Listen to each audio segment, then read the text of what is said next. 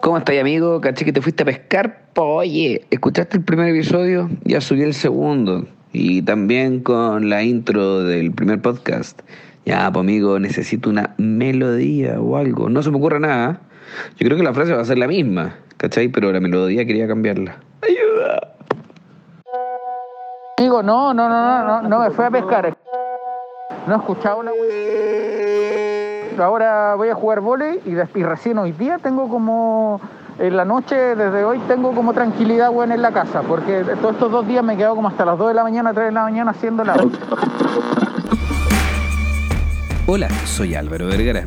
Y estás escuchando Científico, un podcast con algo de ciencia.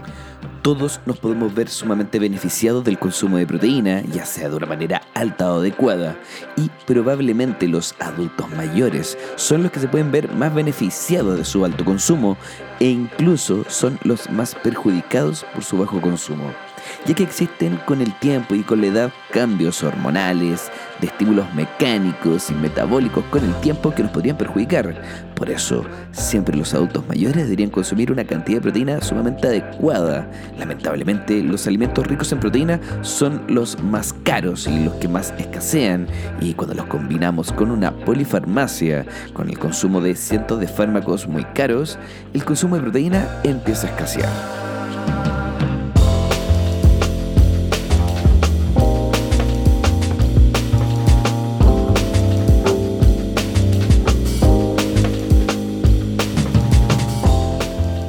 Algo que probablemente has escuchado es la sarcopenia. Es un trastorno muscular y probablemente lo has escuchado muchas veces, ya que los adultos mayores sufren de ella. Se define como un deterioro de la función física, velocidad al caminar o la fuerza de agarre de algo, combinado con la pérdida de masa muscular. Es la principal causa de fragilidad relacionada con la edad. La fragilidad está asociada con un mayor riesgo de discapacidad que afectan las capacidades para realizar actividades diarias que van a mantener de manera autónoma a un adulto mayor o a una persona. Un mayor riesgo de tener que ir al hogar de ancianos, que también es un factor sumamente medible, y además de eso, un mayor riesgo de sufrir caídas, fracturas y hospitalizaciones. La sarcopenia como un trastorno de pérdida de masa muscular, de fuerza, agilidad y velocidad está afectando mucho más allá de lo que podríamos comprender como funcionamiento muscular. Afecta en sí a la vida y afecta la autonomía de una persona. Afectando esto, tenemos cientos de problemas dados con la edad. Lamentablemente, eso no es todo. Esto no termina aquí. El vínculo entre la sarcopenia y la fragilidad y las morbilidades asociadas pueden explicar por qué la sarcopenia se asocia con un mayor riesgo de muerte prematura y una menor calidad de vida. Esto tampoco es un problema raro en Estados Unidos. Más del 40% de los hombres y casi el 60% de las mujeres mayores de 50 años tienen sarcopenia y más del 10% de las personas sobre los 20 años también tienen sarcopenia. Significa que ya se está viendo a una edad muy temprana. Pareciera ser que, lamentablemente, el sedentarismo y estas alimentaciones bastante chatarras ya están afectando mucho más de lo que nosotros podríamos llegar a creer. Afortunadamente, la sarcopenia es completamente evitable y reversible no estamos hablando que es una condena a la salud, sino que lamentablemente un bache sumamente grande que tenemos que pasar. Algunas personas mayores han desarrollado más músculo en su vejez que en su juventud. Sin embargo, cuanto más envejecemos, mayor es la resistencia anabólica de los músculos, es decir, que nos vamos a resistir al crecimiento de nueva masa muscular. Y por lo tanto, cuanto mayor sea la ingesta de proteínas y el volumen de ejercicio, específicamente de entrenamiento de fuerza, preferentemente, más se podrá controlar y evitar la sarcopenia. La dosis diaria recomendada de proteínas para adultos mayores de 50 años es actualmente la misma que para algunos jóvenes. Estamos hablando de cerca de 0.8 gramos de proteína por cada kilo de peso real. Sin embargo, al igual que para los adultos más jóvenes, los estudios que actualizan estos datos y utilizan algunas variables han sido algo refutadas y modificadas. Incluso hoy en día algunas investigaciones están recomendando 1.2 gramos de proteína por cada kilo de peso. Y claramente eso es algo obvio. Pareciera ser que a medida que le metemos más proteína al cuerpo, mayores beneficios vamos a tener. Pero, pero, pero en adultos mayores recordemos algo muy importante.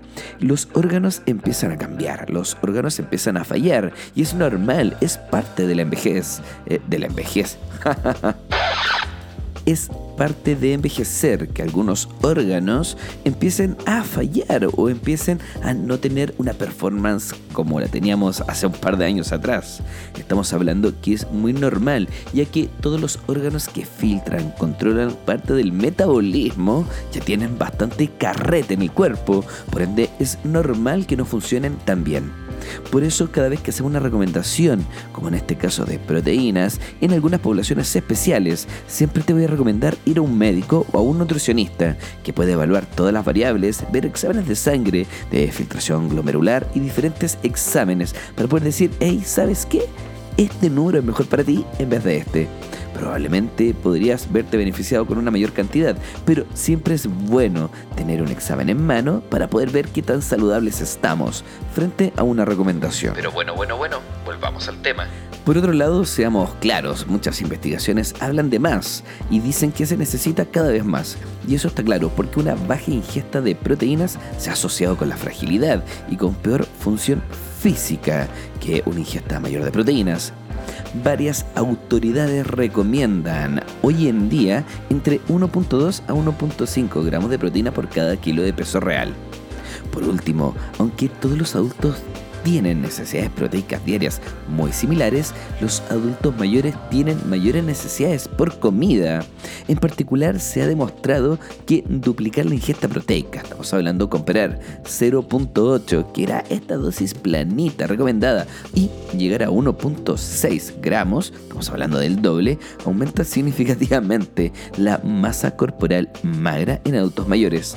Lamentablemente, en adulto mayor claramente no sobra el dinero y comprar el doble de proteína cuando estamos hablando que son los alimentos más caros, efectivamente se encarece mucho la cuenta final del mes. Por eso tenemos que ser sumamente responsables en lo que vamos a recomendar.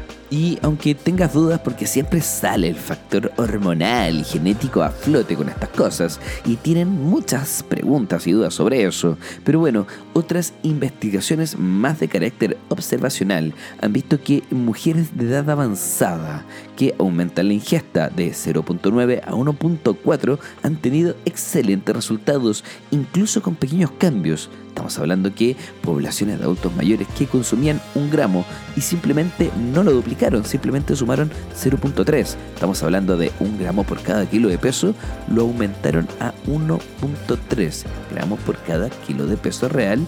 Tienen beneficios para la masa magra y la composición corporal. Esto es increíble. Simplemente sumar, pero no de manera descontrolada y descabellada, no sumar un tonel de comida al día, sino la cantidad justa en el momento adecuado. Wow, wow, wow, wow. Muchos números para arriba y para abajo. Ya me enredé. ¿Cuánto tengo que recomendar?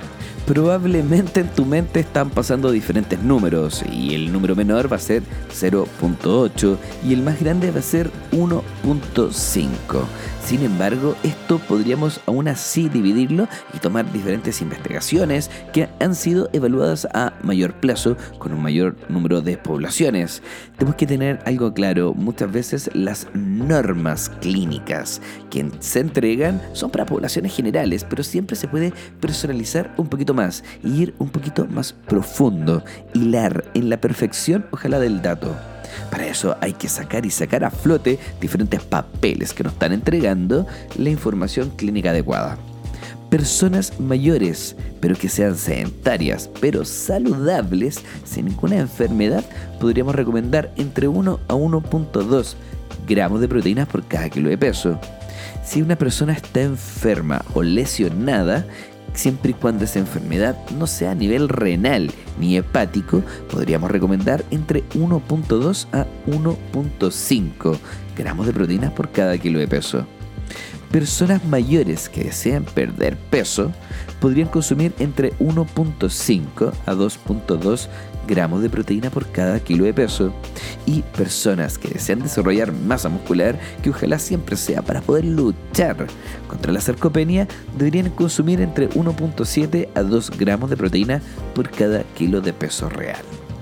Dependiendo del estado de salud y las metas, los adultos mayores sobre 50 años. ¿Qué es el valor con el que se contempla una persona adulto mayor en gran número de estudios? Debería apuntar su ingesta diaria de proteínas de 1 gramo a 2.2. Y como están las cosas hoy en día, en el valor, en la accesibilidad, en cómo podemos prepararlas, degustarlas y combinarlas, pareciera ser que las proteínas de carácter vegetal tienen mucho que decir cuando estamos hablando del consumo de proteínas en adultos mayores. No tengas miedo en agregar un platito de lentejas, que bastante bien van a ser. Son ricas en proteínas, en hidratos de carbono y además de fibra. Así que, sumando un poquito de fibra y de líquido, también mejoramos el estreñimiento algo que en adultos mayores ataca cada día más. Si te gustó este episodio, ya sabes qué hacer. Lo primero que tienes que hacer es ayudar a un adulto mayor con sus cosas. Luego de eso, recomendar consumir un poquito más de proteína. Si es que no puede, hey, métete la mano al bolsillo. Yo sé que tú puedes ayudar. Y luego de eso, comparte este episodio en tus redes sociales.